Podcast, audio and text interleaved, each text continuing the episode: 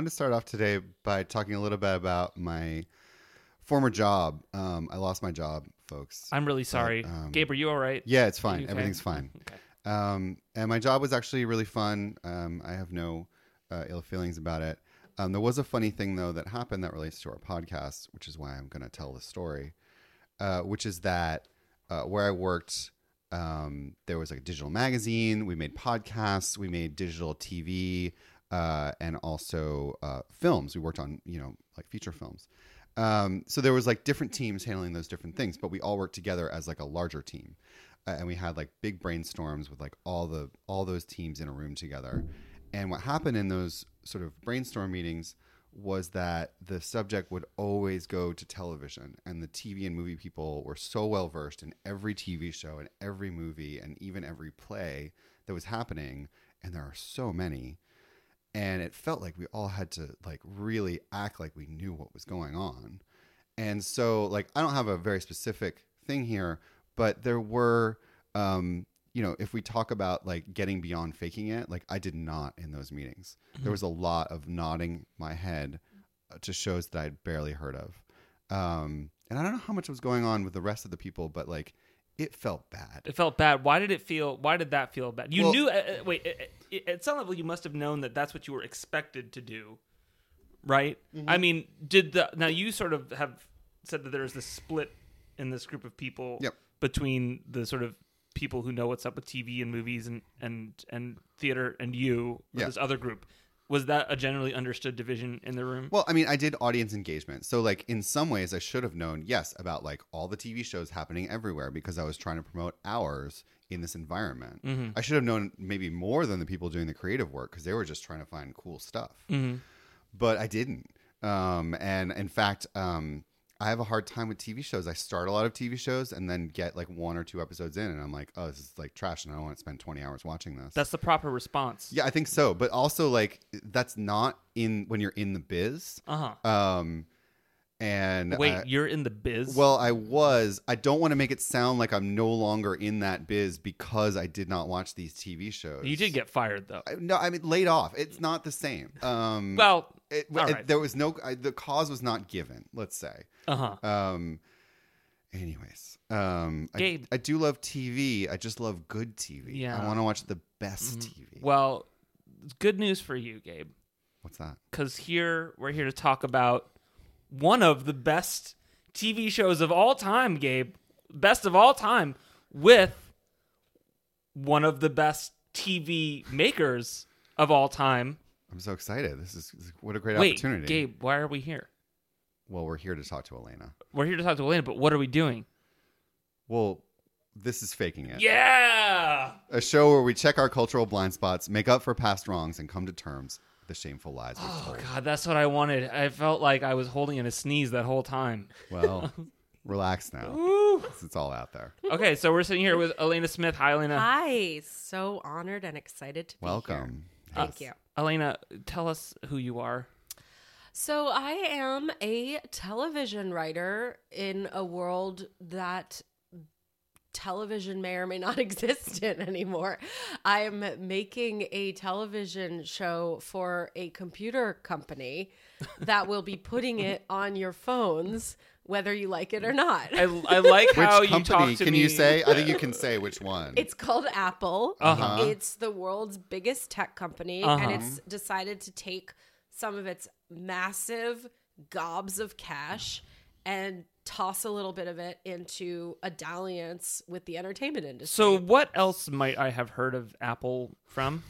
Apple um, was started by a guy named Steve Newsroom, who, um, who, who was in his garage and he innovated something. Whoa, Yeah, that's cool. Yeah, Oh, men exciting. come up with great stuff. Well, all right, faking it, listeners. You heard it here Fast- first. Apple, yeah. keep your eye out on this one. let's fast I've forward to feeling. let's fast forward to today. Now, what's happening with Apple? I mean, to be totally honest, it's really interesting because basically the whole reason Apple is making TV is because Apple is going through a giant shift as a company from their hardware products that have been so consistently delightful to all of us into services. um, and trying to get on the map with things like Apple Music and um, Apple Arcade, which is for video games, and Apple Credit Card, and now Apple TV, which has been the very cloaked in secrecy, not yet unveiled project. But you can tell us what you're doing for them. I'm making a show about Emily Dickinson, and um, it's it's really funny because I don't think that anyone at Apple even expected that this would be the first show that they would be putting out into the world. But It's counterintuitive. it Well, to be more specific, you've already made a show about Emily Dickinson. Okay, I have worked. Oh God, sorry, we're already going into things I shouldn't be saying. Um, We I can have- bleep, I too. have, Yeah. I have worked for seven years on this television show about Emily Dickinson. I have already made an entire season one, which will soon be beamed into your brains. I have also written an entire season two, which You're is working now, on it now, yeah?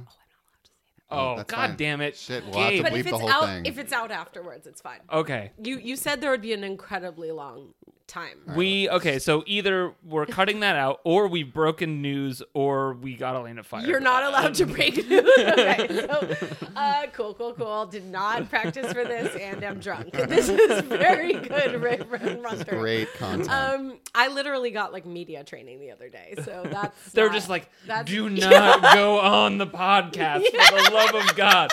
This Like, is rule Don't one. go on your friend's podcast, Elena, So, so are you paying attention? Sorry. So to rewind, um, you, you made a whole season. Okay, and so it's- it's, basically- coming out. It's either out now, listener, or it will be out uh, momentarily. Yeah.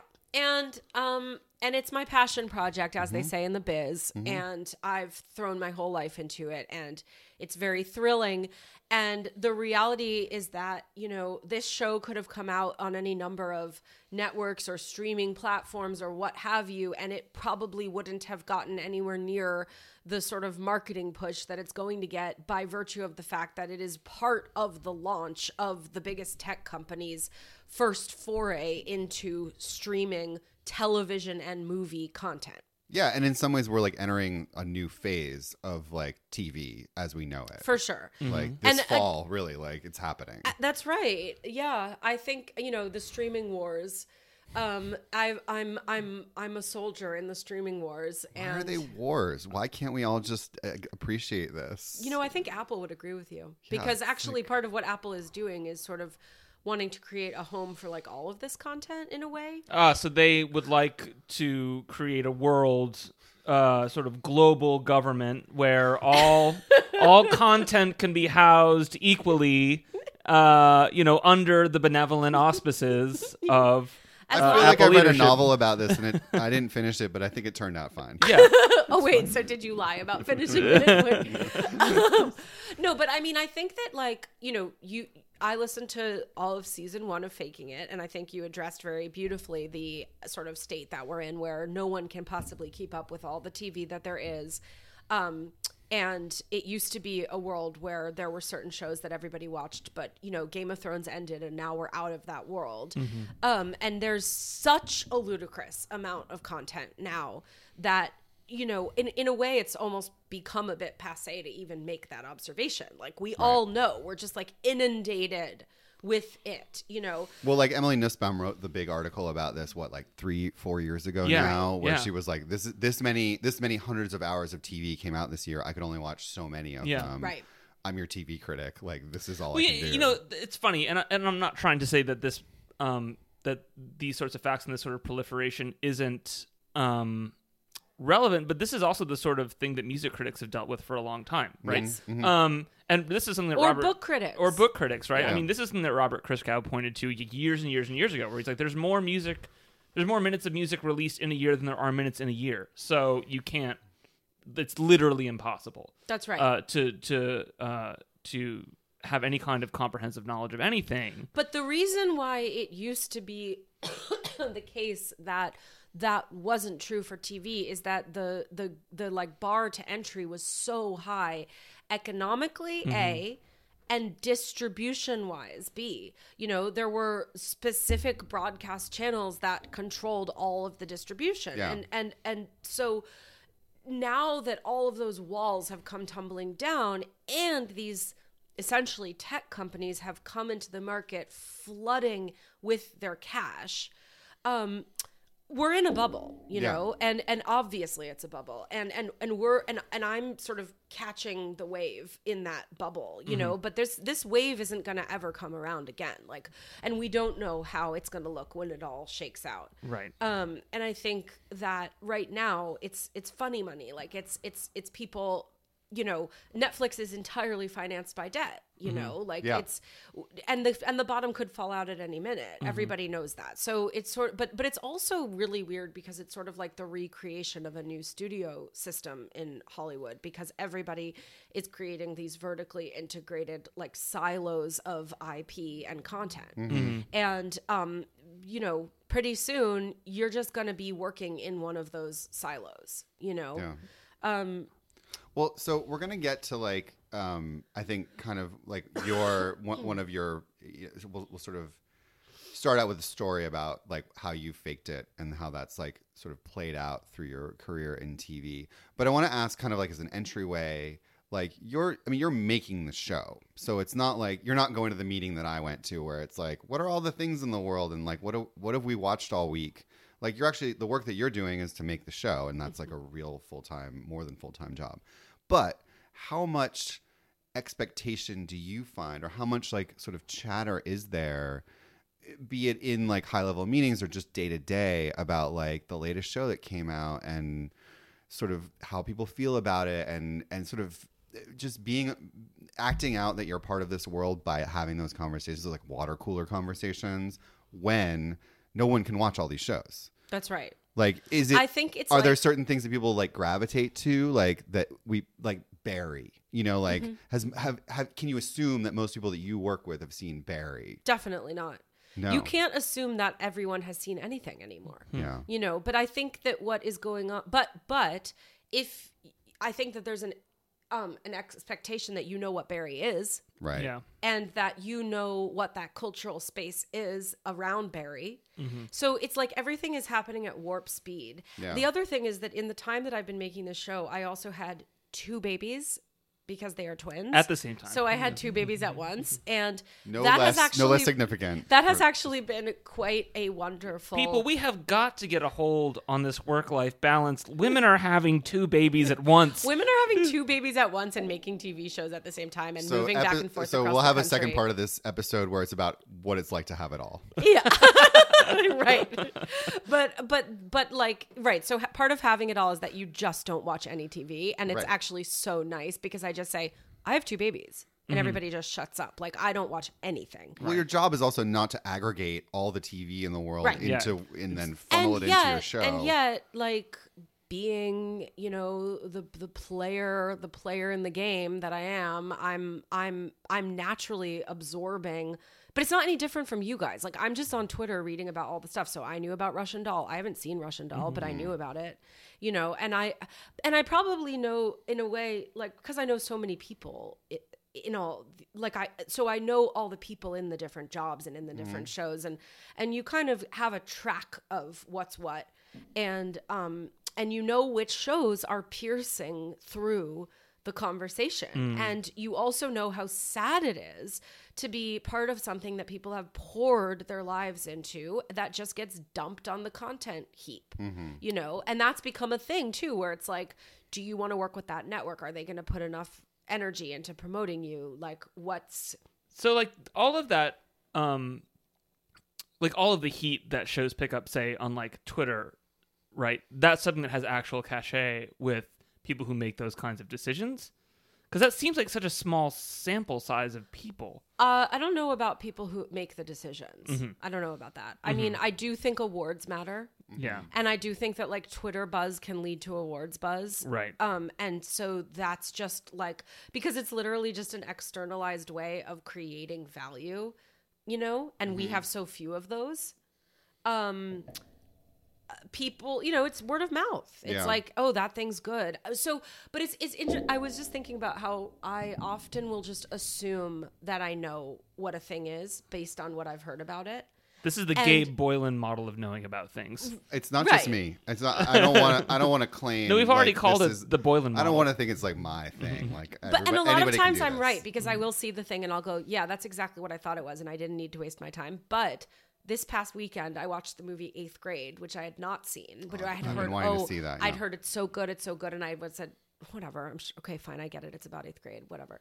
And I watched it, and I was like, this is incredible, and Hmm. it went way beyond what I thought it was. So it's really special when something can actually Yeah. surprise you because you know i mean s- it's yes it's exhausting it's just like Yeah. we're just being beaten by marketing for so many things That is the thing is that sometimes I will put on a show or a movie or something, and I I find that this is especially with Netflix, and I'll get a half hour into it or something, and then I'll just feel like a sucker because I'll be like, this clearly isn't good.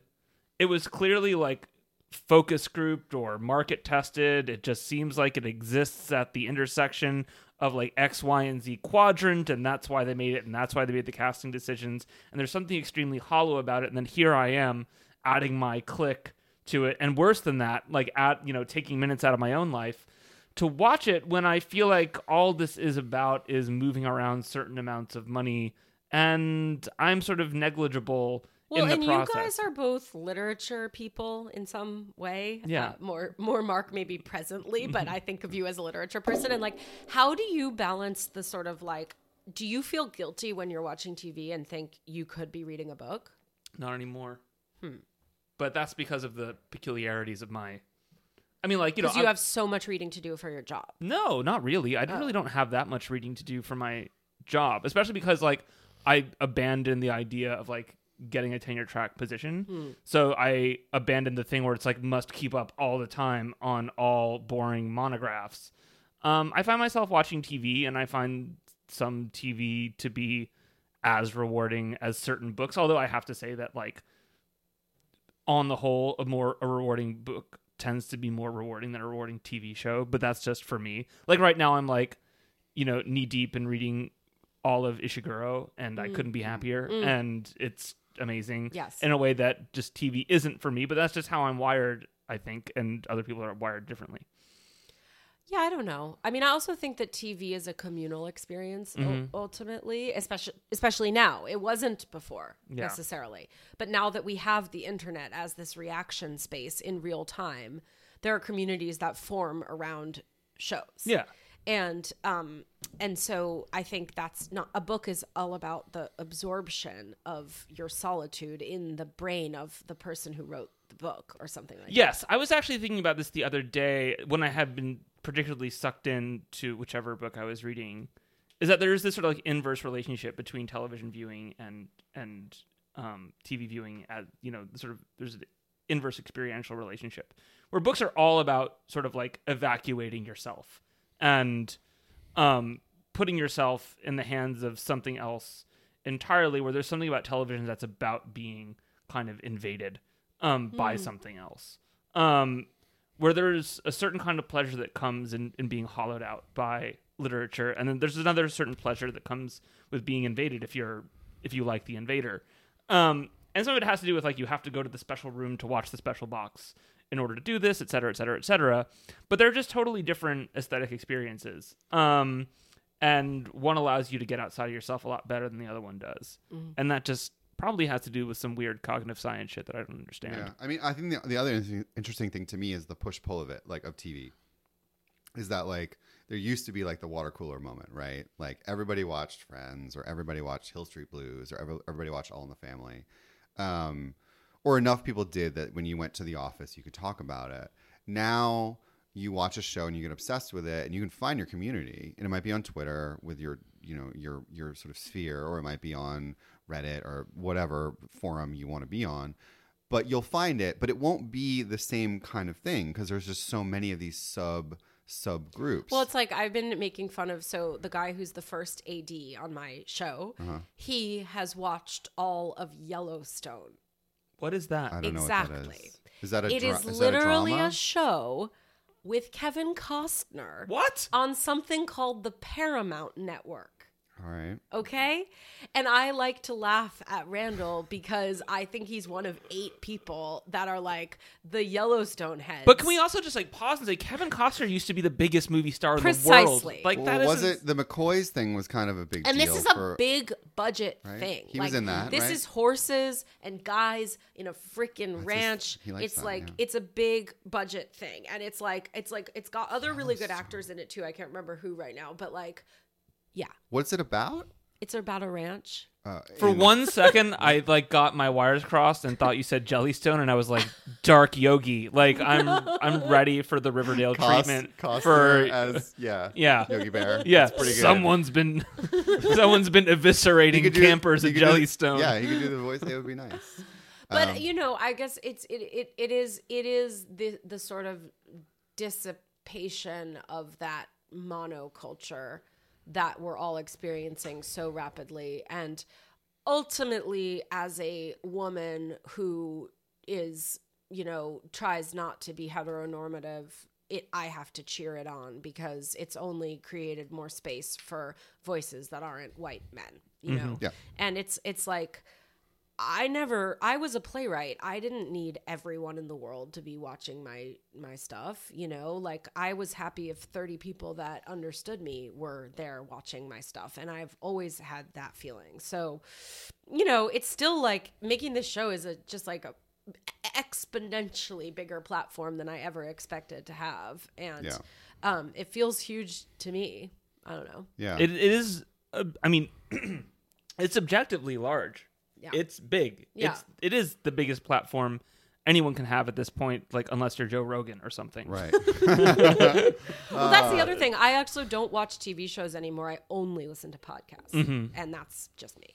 But- Mhm. Is this the And I new? also don't read books. I don't read books. I don't watch TV. I just listen. now I'm getting a little bit worried about you. I I don't. did- I don't I read the read- news. Uh, uh, uh, read books or don't or go. watch. don't go near the news because you know where I'm going. oh, that's true. That's true. So we gotta what I what I do think is interesting, and this comes from my uh, another hat that I've worn, where I worked at a cable uh, TV channel, yes. is like, you know, being when I was at that job, uh, I worked for AMC Networks, um, and they have several networks which have you know had or have some of the biggest shows ever, um, but they've also had some of the like the biggest like critical darlings, like Mad Men Mm-hmm. Breaking and then the whole thing is like once you start looking into and this is ancient history now but like the numbers are all over the place for these shows the critical darlings get nobody watches it but it's on twitter it's like we were talking about before Well, that was what the, that was what people said about Mad Men all the time. Is Right. that almost no one watched it. Yeah, but it- they still got all the big ads it and, and all barely that limped stuff. along well it was like the you know the wire like Yeah. the wire was able to like finish because basically people revolted when they said they were going to cancel it and they like you know i don't know if that was really what did it but it was like they didn't get the ratings that hbo wanted Yeah. And what I think will be fascinating to see, and there's no, I have no, you know, intelligence about how this will pan out, is like how this bubble will sh- will shake out in terms of numbers, Bec- and whether numbers matter mm-hmm. anymore, or whether it's just buzz. Like that's the thing. Is like if you make a cool object, does it matter if a million people buy it or the right people buy it? well, And, like, well, what we're so so. I mean, what we're looking at is like, can can television be demonetized the way that the music industry was or journalism was Mm. through um tech you know Yeah. like uh, through social media through the internet basically and like it's really interesting because part of why it's taken so long for it to happen and in some ways i think what's stopping it from fully happening is that it is a it is a union job to mm. make mm. to make film to make film and I, mm-hmm. by film i mean anything that's Yeah, yeah. on screen moving pictures. right and Yeah. and and it is so expensive Mm-hmm. and it's interesting because i've been listening to a podcast where somebody who doesn't know anything about what he's talking about likes to go on about like i wonder if the robots can just take over movies and can't everything can't actors just be cgi and can't it all just be produced digitally and be cheap and be made for cheap and why do movies have to be so expensive and it's like you've obviously never been on a set. You have no clue that like the because it's because it's so easy to watch a show. It's not easy to make a show. Right. You And- know, uh, but, Well, but beyond that, just- it's like me as someone who also has never been on a set and also knows nothing about the actual process of making a TV show or a Mm-hmm. movie. Good God, who would want to watch that? That sounds awful. Well, he he's not even necessarily saying it, but that but no, but that's part of it. It's like right, like what's this content? People always act like and and there's certain networks that seem to be following this now where they're just sort of flooding everything with content that they're not putting that much thought into Yeah. you know and I, I i do think it's like yeah there's content everywhere that's the thing like we're it's it's like if you think about it, kind of like the entire world is content. you- so you know, hold on, hold on. um you mean i could just stare I gotta go at the wall? consume Yeah. the world now. Um, See you guys later. Right. So there right. So we use this word content undifferentiated, but not all content is created equal. And Yeah. what makes some content rise above other content? A lot of it has to do with care mm-hmm. and like urgency and a reason for its existence. Mm-hmm. And all these sort of un yeah, I mean unfortunately that's it's like part of how artists get exploited though is that we care and so we'll we'll take the short end of the stick Well- if we get to do the thing that we care about. I think that some of the we'll have our labor be exploited. I think that there's, as someone again who doesn't do any of this stuff, the thing that I find most insidious about that kind of thinking of the dumb podcast guy you described is not even necessarily that he's someone that you know wants to see a world in which there are no live actors and would forego the pleasure of seeing a great performer like Right. put in a great performance. It's that there's a kind of, you know, there's a kind of supply side thinking that goes on that has become part of the sort of in the know common sense where smart people are people who think about the way in which we can create you know more easily iterable uh more cost effective you know uh shows that are better distributed et cetera et cetera and they think from the perspective of the managers and they think from the perspective of the money people and that's what the smart and in the know people do and that's what you should be doing if you're a smart and in the know person is thinking about the future of the industry capital letters right? And that is such a poisonous way to think about how all of this stuff is made and it's such a poisonous way to think about what it means to actually you know think with some degree of rigor and intelligence about these matters. And that is the thing that to me is so disheartening is that like that would be something that people were concerned with. You should be someone who's engaged with the art right? You should be so and i, know this sounds like ridiculously naive but i guess that just drives my point home right? Is, is that like why are you thinking from the point of view of people who could not give a fuck about you or your experience at all except insofar as it allows them to monetize? Well, and I I think that you know something that I've um, when I was in TV, the biggest TV show that we we constantly like wondered at was NCIS. It's like the number one show. i wonder what United it's about at all But like, but like, listen, like it's a formulaic show, but like there are real people writing those scripts, Yeah. and acting in that show. And I've seen a couple episodes, and it's not total garbage. It's not produced by a computer. Like people are connecting with it for whatever reason, but it's like it's a it's a thing that someone made. Yeah. You know and so it's not just about oh well ncis is formulaic. So like sure all of tv was formulaic for a really long time Yeah. mostly. But like people respond to ncis in large numbers. They respond to russian doll in smaller numbers. Mm-hmm. but like there's artistry behind both of those things. It's Yeah. not even avatar which i never saw and i think is garbage um, is like there's a story there. There's like somebody wrote that, and there's like you know people feel emotional about it. Please, And like, you know- Avatar is fully original IP. Dude, and I- I have to- I have to say, sit dude- every day waiting for the Avatar sequels to come out. I- and James Cameron is my hero. I saw that shit in the theaters, and it is the dumbest thing I've ever seen. And if they re-release it in the theaters, I am going to see Hell it again. yes. I rewatched it in a hotel room not too long ago. It does not quite have the same effect. on Listen, the small small no screen. one can accuse James Cameron of lacking passion. Mm. Okay, No, this yeah. man cares about what he is doing. He sunk the Titanic for his dream. He Yes. cares. He cares a lot. It's Yes, and I'm I, I I I'm just so baffled by what is going on because as far as I can tell, he's been like locked away on an island for Yeah. years, making four Avatar sequels, Yeah. and I'm like,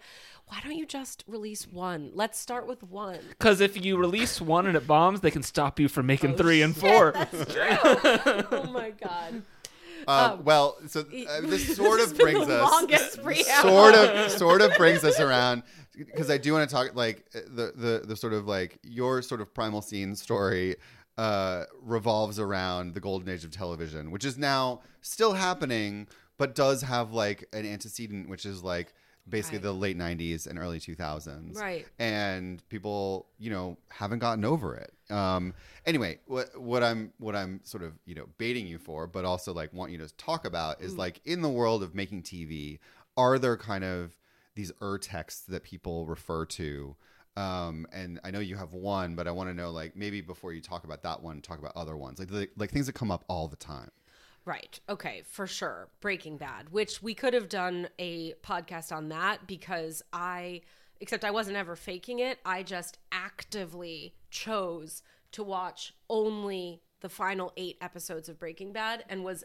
ridiculed and reviled and like excommunicated from my from my How was your home. experience? It is sort of a perverse Listen, it was- experiment. Fine. I enjoyed the eight episodes. No, no, no, but you didn't get the Perfect. richness. No, it's of- perfect. You know what? That's what like I advocate wanted, for this. It, it's like Breaking Bad. We all know the story. It wasn't that popular at first. It took a long time to catch on. People got into it. Then it was a thing. By the time it was on the finale, there were giant numbers of people Yeah. tuning Yeah, in. yeah. It was like a party, and everyone wanted to watch it. And I said, I said to everyone around me, I said, I'm jumping on now. I'm just gonna watch the eight episodes. I scanned the Wikipedia. Yeah. I caught up. I knew about Walter White. Okay, I knew. Whatever. My husband, livid. He had watched all of it. He couldn't believe it. He was so offended. It doesn't matter. he put in the work he felt like That's sure. but for you this was the optimal experience and I had fun.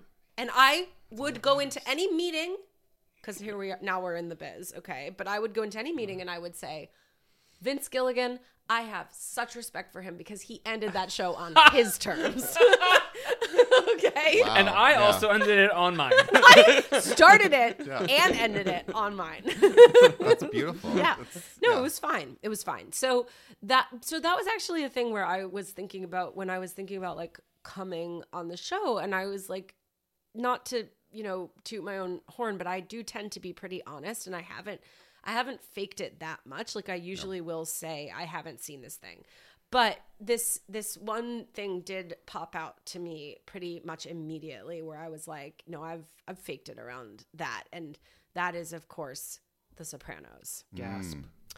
so the truth is I've definitely at least seen an episode of The Sopranos. one at least Yeah. But that's it. And it Like was at a party No, that on a someone was- DVD at my parents' house. Okay. Because my parents had the first season of The Sopranos on DVD. Mm-hmm.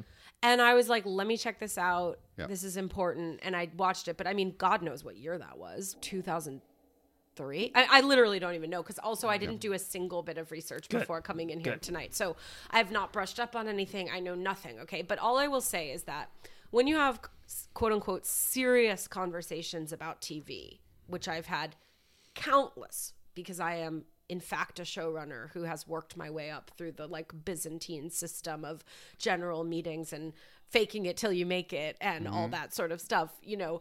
Um it's like it all starts with the Sopranos. Can I? Right. Can can I? The we- world of prestige TV starts with the Sopranos. Can I For- impose? Wait, wait, wait. Can I impose a sidebar real quick? yeah. What's a general meeting? Oh, thank you for asking. Because So- I hear this term thrown around by people in the biz like I'm supposed to know what that shit is. Okay, so LA is a meetings based culture. And when Oh, um, when you're in LA, you have meetings. And if you have an agent, your agent sets your meetings for you. And um, you go to a place. It could be a coffee shop. It could be a production company office, a studio office, a network office. You go, you find your way. Maybe if it is on a studio lot you get really lost because you're driving and you're on the paramount lot and it's like really weird and you're having to you have you know figure out where the parking is and wind your way through these odd little streets that are called like clark gable ave and like people are like turn right at you know like elvis presley drive and it's like so weird and old hollywood and and then you walk into the place you're like hi i'm here for a meeting with blah blah blah and then um, the assistant offers you a water. So you always get a water bottle. Nice. you always get a water bottle and um, then you sit down and you have a meeting. And if you are a lower level person Mm-hmm. you're meeting with a lower level person. Mm-hmm. And 99% of these meetings are literally pointless. Mm-hmm. Like there's just no point but it's kind of how you fill your day you know and it's like it's sunny out They're not going to tell their superior that they should meet with you, or it doesn't matter. It doesn't it's, matter. If, it's it's irrelevant. Like all right. and you chat but a lot of what you chat about is what are your favorite shows? Mm-hmm. that's number one question. Right. because how do you place someone in this world? Right. Are gabe you, what you, are your favorite shows Are you cool? Do you get it? not are you cool do you get it but where do i put you because it's like if you tell me your favorite shows are the mindy project and the new girl then i know that like you're a broadcast comedy gal you know Mm-hmm. but like if you tell me your favorite shows are you know freaking bloodline haven't seen it but like Yeah, you I don't know where you place that I- person. like well you're Something like about a it's boat? a I don't drama know. it's Yeah. a drama person a you know show? I think that they're, they and- kill someone with a but boat. so obviously the shows that always would get mentioned is Breaking Bad, Mad Men, The Sopranos, The Wire. uh, You know, I, I don't know. I mean, you can come up with like create. I guess let me think about what my answer when people ask me. I always say Mad Men because Mad Men actually is my favorite show. So I always say Mad Men, and um, uh, I don't, and I and I don't know if I, I don't know what I, I don't know what else I say, but I, I say Mad Men. But um, so, but like, if in any of those contexts or any context of any conversation in the industry, because it doesn't have to be in a meeting, it could be me on set with my DP who's like, remember that moment from The Sopranos? And I'm like, mm hmm. You know, because it's just easier. right. And because essentially, yeah, like I can, so maybe it would be helpful. Like I could just say what The Sopranos is to me. Like, Sure. Go ahead. okay um you got james gandolfini he's a great actor uh so far, this is checking out. he plays tony soprano Does. and what's so special about this show is that you're seeing like the intimate life of the mob guy it's not just all the violence it's his personal life and he's in therapy with edie falco so you're getting these great intimate No. Mm, Lorraine No. Bracco. Lorraine Bracco. okay Edie Falco is his wife. correct i knew that so edie falco is carmela Yeah. Good. Soprano. Good. They have a daughter named Meadow. I do. Okay. Uh Lorraine Bracco. Yeah. Okay, it's coming into focus. I've definitely seen at least one episode. Dr. Melfi. So he's in therapy and he's talking about all the stress of being a mob guy. And then, like, it's very cinematic and it's very thoughtful and, um, it's very daring. And of course, it's HBO. So, of course, it's going to be violent. Of course, you're going to see tits, I assume Oh yeah. you know and um you've got just the most wonderful group of character actors playing all these mob guys. And um And then also little Stevie Van Zandt. okay i didn't know about that. From the E Street Band. okay. Um and then i know okay so i know that the sopranos has an incredible first season and that david chase um knew what the first season was going to be and it was all about his mom and it was all about tony's mom but he never mm-hmm. planned beyond that. Mm-hmm. Okay i have no idea how many seasons there are but i think there's like five or six and i know that at the end Yeah, I think there's seven. okay. I just rewatched it. and so I should know that at the end, there's a very dramatic ending that's ambiguous in some way, and there's some kind of black, like fade to black. Just goes and black, you yeah. don't know if he died or not. You've yeah, got it. Yeah, that's that's got the everything. yeah, that's the beginning. Yeah. Where, all right. So, okay, and I was alive in the Bush era, Uh-huh. okay, Uh-huh. and that's when the show was on, and everybody said, "Oh my God, it's an anti-hero." Oh my God, America is looking at its dark side. Mm-hmm. That's the definition of prestige. Mm. All right. And then out of that, you got Don Draper, you got Walter White, bad men. Mm-hmm. Okay. And that's all I know. But, you know. So where do you think? where that that was all that was all fairly accurate. We pointed out anything that was inaccurate. Well, there, there's also another. There's another child in the family. It doesn't. That, but it doesn't, he, Yeah. he's a son, but he doesn't have as good of a name as Meadow. and he's mostly just annoying. Uh, you know, I, Uh, well, wait, whatever. this We're not going to this argue. isn't about a Sopranos played, podcast. Is Meadow played by Lacey Sheb- Chabert I don't of know. Party No. of Five? No. Or, I mean, okay, never mind. Okay. I don't think so. No, it. No, Um, because she she's not. starts as like a Yeah, as 18 like a year old kid, or yeah. a 17 year old. Uh, it stars the woman who was on the episode of Black Mirror in this the Star Trek episode. If anybody saw that, That's not helpful. okay, guys, not Black Mirror fans. Okay, Wait, Cristin Milioti? yeah, that's her. It Is that her name? Starts. Sh- Chris, she's in The Sopranos. If it's the yeah the the the woman in the Star Trek episode, Yeah, yeah, that's her. She's Wow. Meadow. I've worked with her before. Oh, really? Yeah, she's an amazing actor. Well, now you have another thing to add to Okay. your knowledge of The Sopranos. I just found out about this great show so you were wait, on. so wait, so wait. Where did you glean all of this information? Do you think? Right. So I think that important backstory about me is I'm a playwright. And when I came out of my playwright graduate program in the year 2006, I believe The Sopranos was still on, or it had perhaps just ended. Still on. It was. It was still the case that everybody in New York theater told themselves TV is dumb and bad. And if you go from theater to TV, you're selling out, mm-hmm. except The Sopranos, uh-huh. mm. right? So The Sopranos was the first sort of like glimpse of like, but it could be important, you know? Right. know? Right. Mm-hmm. And um, I never had an HBO subscription growing up. My parents never had HBO. Mm-hmm. And I also then never had TV as an adult, you know? So you had no preconceived HBO notions. Well, no, I mean I I I coveted HBO. I knew it was a luxury brand. Yeah. Um and I also watched all of Sex in the City, which is sort of like a separate thing. I mean, I watched it on on DVD.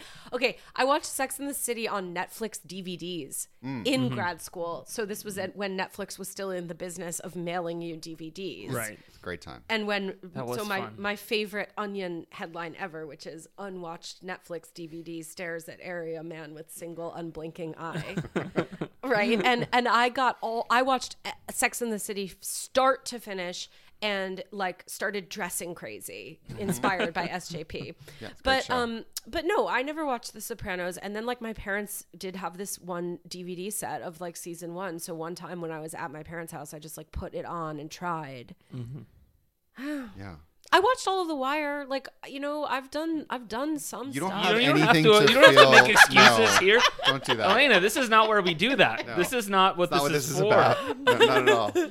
Um, so and so then so like coming into TV from playwriting, eh, you know, you you obviously are like part of your brand is that you're smart, right? Because you're a playwright and like you're fancy, and so obviously you've watched The Sopranos of all things, you know. and you can mm. just yeah. Just, You're literate. just- You're yeah, like just TV literate. Yeah. Yeah. Yeah. But so that's how it, that's how it would come up in these like meetings, either meaningless or meaningful. People would bring it up just to sort of Listen, shoot not the, even just meetings, just general life context when you I mean, it could be even just with friends who don't work in Hollywood, but especially in Hollywood when people do talk about TV all the time and movies all the time and as you were saying from your work, like, you know, y- people just bring stuff up and you're expected to see it, but like Yeah. The Sopranos is one of those things that like if you say I I actually haven't seen The Sopranos, people go, "What? oh my god, block out your weekend and just watch it." Like weekend. Oh God. also, it's like a whole week. Like Yeah, you really need many, many do it. hours. yes. There's more than 48 episodes of that show. And I do think it's so sort of ca- caught up with the idea of like important men, and it's like it's an important male thing. Yeah. Um, and it's about this man and how broken he is. And I guess maybe that's part of why I never got into it is because I just didn't care. Like I watched Sex in the City because I actually could relate Yeah. to Carrie because I was a Yeah. female writer. Yeah. you know, as uh, you know, I I, said earlier, I, I recently rewatched all of The Sopranos, mostly just because of the kind of like content burnout that that we were just sort of talking about, and I watched it. I mean, probably I guess like ten years ago. I mean, I didn't watch it as it was airing. I probably I was probably caught up by the time the final episode aired. But on rewatching it, I was pretty shocked by how how um incisive and focused um and kind of vicious of a critique it is of what we would now call toxic masculinity. It's just unmistakable to me now, where it's like Tony is not attractive at all in any way. There's nothing appealing about that character. Like he's ugliness personified. And uh I think that my memory of the show was that he was a bit more glamorous than he actually is. And I was really, really, really surprised about how a lot of those episodes where the most horrible shit is happening to women, how you cannot miss that the show is like, and this is bad, and it's bad because of the culture, and it's bad because the culture permits it. And But I have to ask, like, I wonder whether you're seeing it through your 2019 culture goggles because, in a way, it's so interesting because it's like if if like old Hollywood co- concentrated concentrated capital is always this is always patriarchy, right? So like mm-hmm. old Hollywood, which people are nostalgic for, mm-hmm. is they're being nostalgic for patriarchy and a system controlled by men. Mm-hmm. And so if and and and out of that system rose these sort of familiar representations of like the TV dad, right? Like Homer Simpson is a play on that, mm-hmm. right? Like he's an un, he's an anti-hero. Sure. He's Yeah. a he's a subversion of like TV dad. Yeah. And Tony is as well, I mm-hmm. I believe, Yeah. you know, not based on having seen it. No, but I think that's but, right. But so the question is I I feel like you saying that now is you coming at it and you're like you actually don't have that much affection for TV dad. But that doesn't mean that the people that made The Sopranos didn't have I mean, yeah, I mean, TV we're, we're we're in the sort of epistemological morass at this point, and, Mm-hmm. and and it's it's sort of impossible to know, and it is entirely possible that that's what's going on. On the other hand, I would say, well, like if that's true, then that's pretty impressive, because I also rewatched parts of Breaking Bad, and I was like, actually, fuck this show. This isn't Hmm. fun. Like this is this sucks. Walter White sucks. He's not a complicated character. He's Hmm. not that deep. He's not that. There. He's not that multivalent. Like But actually, to be fair, like I know, and again, now you know I'm faking it on Breaking Bad, but like, Well, you no watched one- eight episodes. Yeah, I mean, no, but also just in terms of the cultural conversation, like n- no one ever said Walter White was complicated. No, I guess all they ever true. said was he was a comic book guy who went from good to bad. Yeah, you know, I- like I- in a way, he was the most single valent guy around because it was all about this transition from good to bad. physics and chemistry nerds will love the way we're just flinging the word valent I don't know around. what single valent Yeah. I just said. well, I would- the thing I would say about The Sopranos and uh, uh, is that like I think that what I experienced when I tried to rewatch it, and this is now many years ago, uh, after it had ended, and I didn't make it to the end because I did I stopped caring. And part of it was because I was like, no, this is actually wrong. I wasn't like this. But I think that looking back, I think this, which is that there are no other stories in the show other than the, the stories about Tony and how horrible he is and all of his horrible dude friends and all the horrible shit that they get up to. It's not it's a it's a it's a meta uh, appreciation of the genre that those stories come from Yes. and of the the gangster as the character and he's in therapy and isn't that so interesting but it's still a story of male violence inflicted on other males and lots of women Lots of women. um and it's ugly and the ugliness doesn't it's i didn't i didn't find it cathartic you know whatever eight years ago when i tried to rewatch it and i don't think i would now it's Well, not. it's, it's not. It's not cathartic. But that's Right. very interesting, Gabe, because I think that like I always love to think about how any given piece of content is a response to its tradition, mm-hmm. right? Or like to its its lane, like that it has come in, right? And Yeah. so clearly, The Sopranos, part of what makes The Sopranos interesting to one prospective audience member is that it's a spin on mob movies, right? Yeah. and it's it's it's it's the intimate side of the godfather or or whatever it's the family day-to-day mundanity of of you know the whatever and I don't have any relationship to that genre. In fact, the other other topic I was going to suggest would be The Godfather, and I decided to talk about because I've never seen The Godfather. I've never seen any of those movies. so yeah, like I, I le- The, so the right the right say- answer is to say I've only seen The Godfather three. That's what you should really do. I've actually seen Goodfellas Uh huh. For no reason. That's There- a great there- movie. That's the only reason you need. Sure. Right. Okay. Uh, but like, No, no, no, no, but- I'm just not into mob stuff. Right, but that's the thing. It's like right, the show the show exploding its own genre is only interesting Right. if you are already obsessed with that genre. Right. Which tells you something about Well, but it's also like you know, It's it, mu- interesting. it, it- you know, you know, you have to expect it at that point, right? That the genre had so proliferated the culture that your average Mm-hmm. viewer could be expected to be familiar with the tropes, sure. um, Mm-hmm. such that like they wouldn't be going like, "What? What is a hit?" Uh, right. or like you know, or or any of that stuff, right? You would know what the vernacular. But was. I might be willing to like posit that any hit TV show is going to be a innovative fresh response to a genre. And perhaps like a new show retrospectively creates its own genre. Maybe that can happen you know? But i Yeah. i do think that like um i i think that that mediums are explored by artists. You have to be in some ways like respectful of the conversation that you're entering into and you have to be aware of your history in some way. And like so so yeah i don't know it's interesting i mean i'm thinking about the wire and how which is a show that i just loved obviously that's a spin on police procedurals Yeah. now i didn't i didn't ever care about police procedurals but i loved the wire so i'm But not I think sure. that they were just so ubiquitous that like you probably saw or like sort of like osmotically got. it's what a also police playing on, procedural on much much older sort of like film noir tropes that are uh, buried a Mm, that's lot more structurally right the sort of par- parallelism between like good guys and bad guys right, Right. the fact that like the same dirty shit goes on on either side of the line and it's only a matter of perspective where you That's are such a et cetera et cetera et point. cetera so Yes. like you know these are like kind of like deep structures that are there and familiar like you're like no one is going to watch the wire no matter how familiar or unfamiliar you are with the police procedural and go like wait a minute these cops are dirty Right. like what's going on I'm shocked. I refuse to watch the rest of this Yeah. show. oh what you're, I you're need to take a break. all right you want to Oh, take a break? all right sorry. we're gonna we're gonna pee. pause real quick all right uh, we'll all right smoke weed and talk about epstein okay well uh, we actually caught that on tape oh my god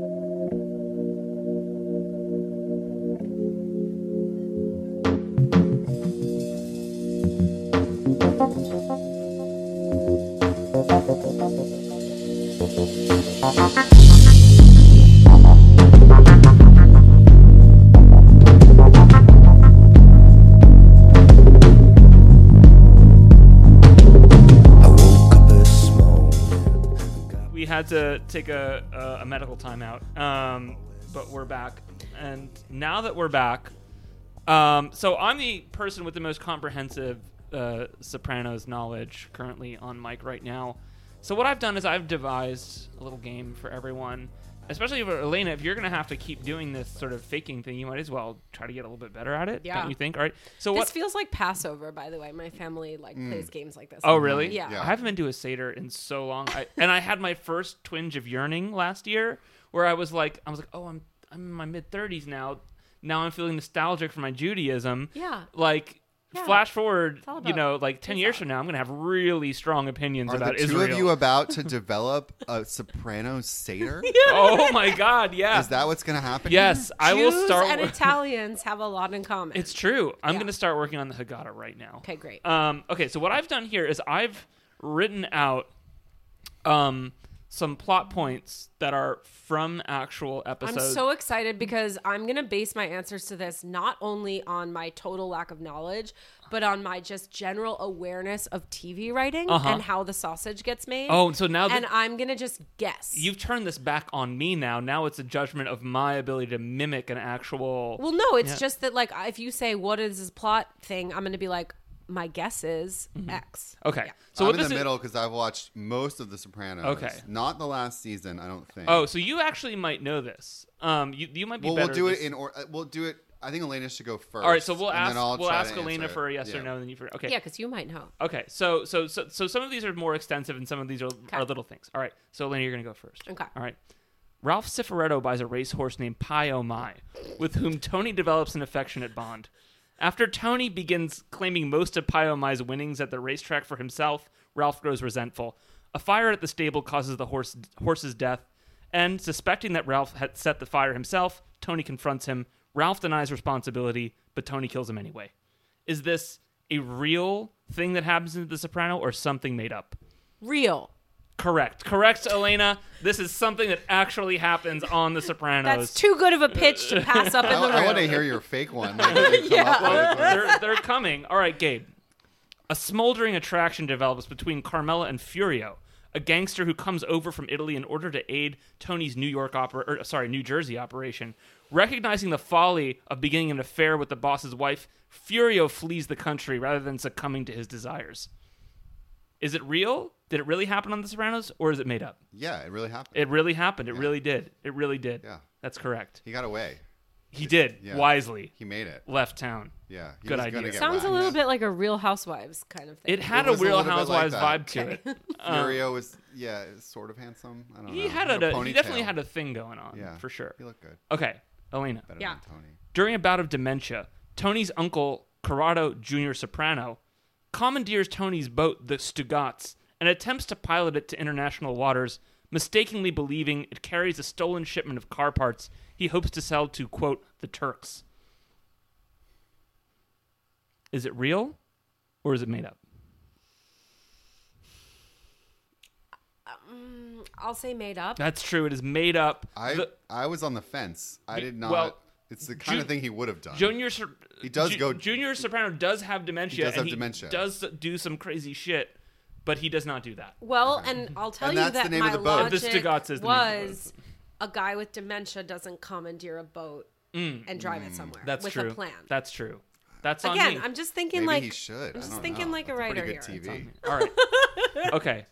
Uh, Maybe in a fantasy sequence. the show has a lot of fantasy sequences. oh, I did know that. But also Six Feet Under, which I also haven't seen, Mm-hmm. right. right. does too. Right. A lot of crossover. All right, Gabe. Christopher Moltisanti finds work as a consultant on a mafia script for Jon Favreau, who plays himself.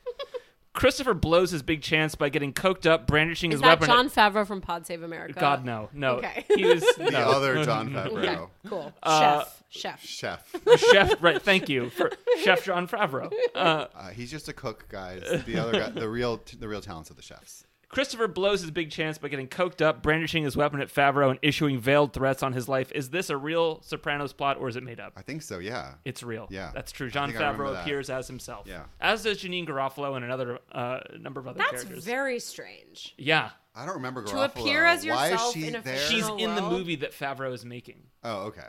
Um, that Christopher shows up on the set of. Huh. Um, okay, so this is for you.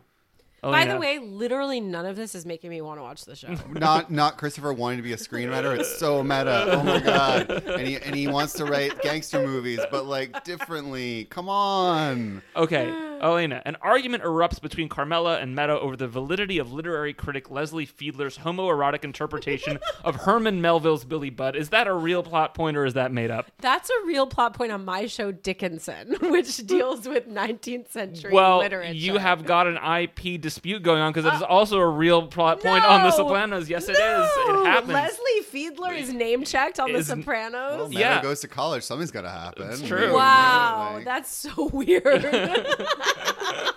There's a lot of weird things I noticed on second listen. This one guy who's in the show for like two episodes is sitting in his living room listening to Schoenberg and reading Nozick's uh, Utopia, Anarchy in the State, which What- is such a deep cut. It is What crazy. happens to that guy? He realizes that he's in like some sort of dispute with a mob boss and backs off. Oh, Wow. Yeah. Okay, Gabe. yeah. While Carmela is on a trip to Paris with the kids, one of the strippers at the Bing gives Tony a hit of ecstasy. Rolling his balls off and listening to Frank Sinatra in his garage, he experiences intense feelings of empathy while thinking about a man he is supposed to have whacked. He calls off the hit, but the next morning, awaking hungover and depressed in an empty house, he changes his mind and kills the man himself. Is that a real plot point or is that made up? It sounds pretty real, but I, I'm going to say it's not real. I'm going to say it's real because the mid aughts were all about ecstasy. The mid aughts were all about ecstasy, but it is made up. I Damn. sorry, sorry, that is fictional. no Okay, did of that. Tony ever take ecstasy? No, he does Oh. coke a couple times, but he Yeah. never takes Okay. it. Okay. More All than right. a couple of times. See, again, don't want to see. If you said ecstasy, I was getting interested. Elena. yeah. Tony's longtime friend Hesh Rabkin becomes apoplectic after learning that Paulie Gualtieri, one of Tony's lieutenants, is a Holocaust denier. Hesh prefers, pressures Tony to whack Paulie, but he softens after Paulie agrees to watch Schindler's List. Moved by the film, Paulie accepts the reality of the Holocaust and makes peace with Hesh. If that's real, I'm offended. It's not real. I made that Okay, up. good. It's pretty good though. I mean, the show. It's like you're writing new seasons of the show. Yeah, you really They're There was a lot of me thinking about stuff I wanted That's to happen. also a little bit like Curb Your Enthusiasm. Yeah. meets The Sopranos. I have seen all of Curb Your Enthusiasm. That's a great so- show. Um, you'll know this one probably, Gabe, or maybe you won't. Actually, maybe maybe I just gave it away. I just actually wanted to say this. Everyone knows this. On spotting Martin Scorsese entering a New York club, Christopher Moltisanti shouts, "Marty Kundun!" I liked it.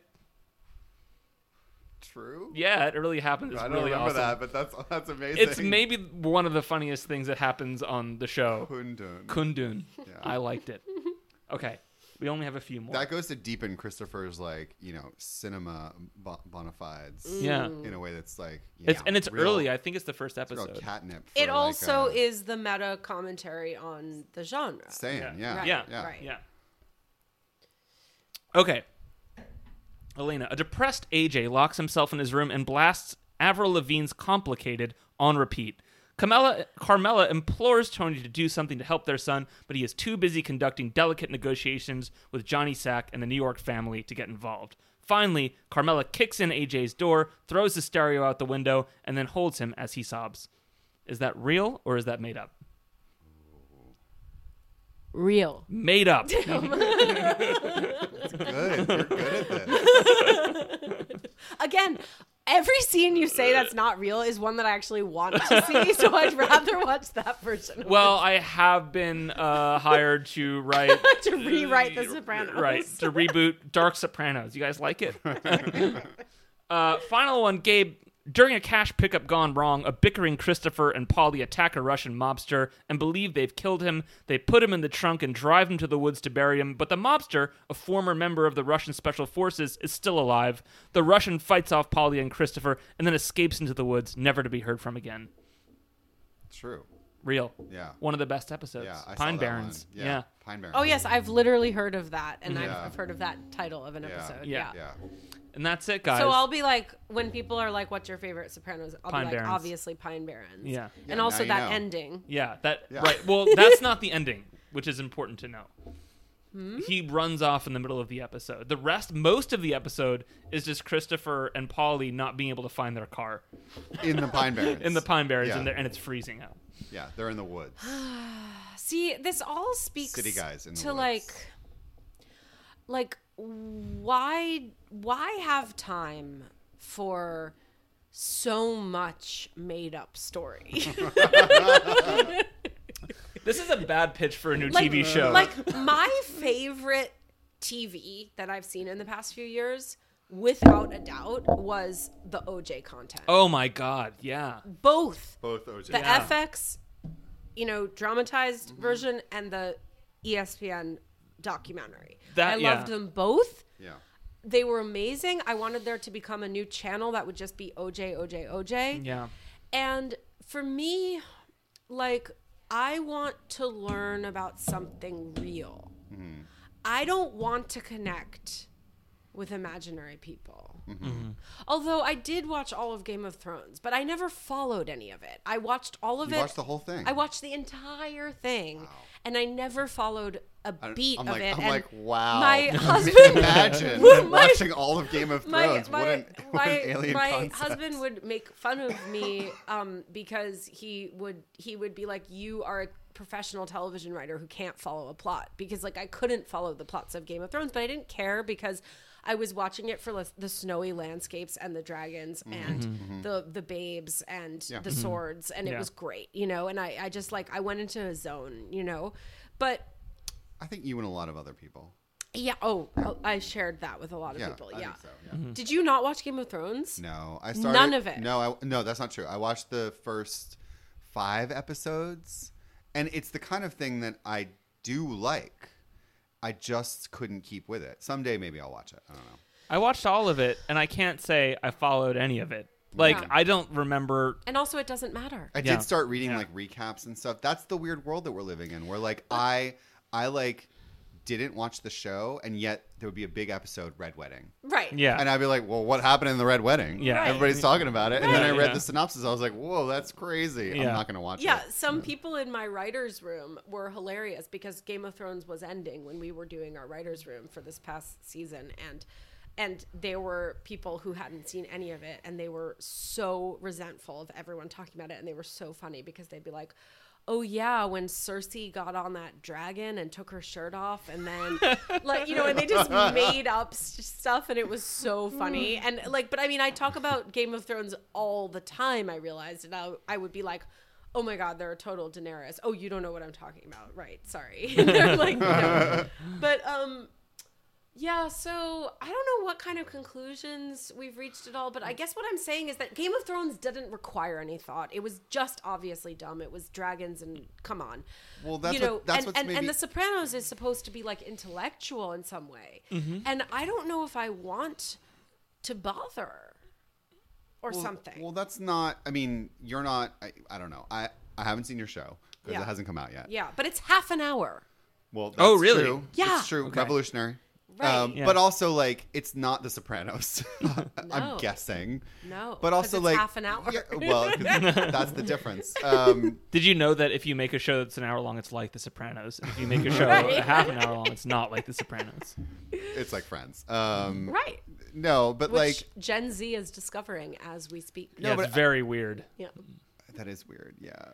DJ Seinfeld is like a DJ. You know that? Oh, Oh, my yeah, god, yeah, that's yeah. awesome. Yeah, yeah. A weird subgenre of house music. Anyways, um, what I, what I wanted to say was like that there's this we're in this weird moment, right? Like where the like there is this thing with like Game of Thrones. We can all talk about Game of Thrones. We can make the jokes about Game of Thrones, But it's over. because we can like it's over. But like we know enough. I never watched. No, but I there will watched never hardly- be another Game of Thrones. I don't know that that's true.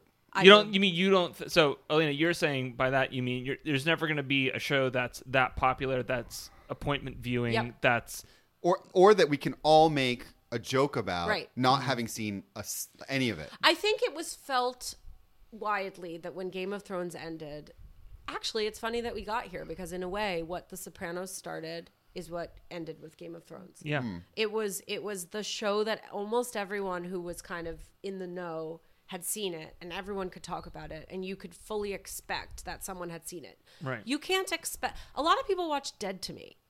I didn't watch Dead to Me, I don't know but what that is. it's on Netflix. Oh. A lot of people watched it. Okay. But, oh like- yeah, with the two women. Yeah. Uh, but like Christina- the point Christina is Applegate. you don't know. You know what I mean? Well, and, I- and I'm- and now I'm trying to prove that I know something. right, right. Like and Linda Cardellini and uh, you know Oh, I like Christina. Applegate are they they both have lost their no I don't know.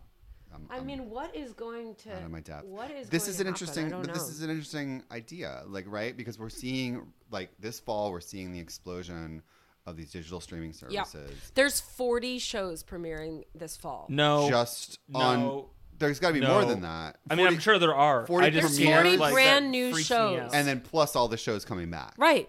on network on right. cable well, there's on 500 digital. shows. Yeah, it's. I mean, it's nuts. I Yeah. think. Yeah, maybe you're right. We're at the inflection point where like Yeah. Everything. Well, is, look, we're, we're we've already. I, I think that anybody, I think everybody at some level understands that like the paradox of choice is a real thing, and more choice just makes the paradox of choice more immiserating. Right. And yet we don't have any way out of it because we've chosen to monetize through choice, through op, quote unquote options, through proliferation there's no you know uh, the thing that is like uh kind of freaky then about the idea that there's no more game of thrones is it means that there is only more choice and if there is only more choice then then there's just more kind of like lukewarm feelings about things Yes. in general, with the occasional spark of joy that you get from something that you can feel some sense of ownership over, uh, for whatever reason. Well, what I also kind of wonder, you know, because this is our podcast, is like whether this is like now like a new era of faking it, or if it's just like everyone's just going to give up and be like, "No, I didn't see that." Well, because look- everyone knows you didn't see that, probably. yeah, no, I think that I I think that's probably true. In the same way that And then like, there's also like a pervasive anxiety that everyone feels around it because it's like you can't catch up. yeah. But that's the thing with like The Sopranos. When The Sopranos was out, if you weren't watching The Sopranos, you felt like less than because people were talking. About it. Did someone make you it. feel less than Gabe? I'm sure that they did. Well, I remember like when the because of the way that The Sopranos ended, because of the last shot was just a cut to black in this very strange place. There were stories the next day about people calling their cable providers, mm-hmm. uh, you know, super angry hmm. because they thought their cable had gone out in the Yeah. middle of hmm. The thing, right? And there's you know something that can generate not just that phenomenon but a new story about that phenomenon right that's certainly the marker of something that it seems like we're probably not going to see under the current you know arrangement you know never mind mash et cetera et cetera et Yeah. cetera Can't Mm. wait until we have like a millennial, like a true millennial, on this podcast to talk about how none of this matters. I'm and technically they a don't millennial. care. Uh, I mean, like, as, well, like I said, a true millennial, wow it's like a young person, really like a teenager, not cool the way that you're post-millennial. just labeling me like that this has been a great episode. Millennials are also old now. yeah it's true So It's true. millennials can have non-scandalous children I just want to know Yeah. whether faking it will end and whether they'll all be obsessed with this podcast because it'll be a thing that they cannot understand. Don't worry. Uh, our culture is founded on lies. All of human you guys- civilization is founded on lies. We'll be fine. and are you gonna do a near next podcast on selling out? Oh God, no! I got Alena. Do you know how badly I want to sell out? I know nothing about selling out. I would love to sell out. I recently thought I was selling out and it didn't work out how I expected. So, Right. but maybe that will be what it will be. Uh, Alena, thank you so much for Thank, coming Thank you. you, Alena. on our This was wonderful. this has been Been faking it. you. Thanks for listening, guys. Bye bye.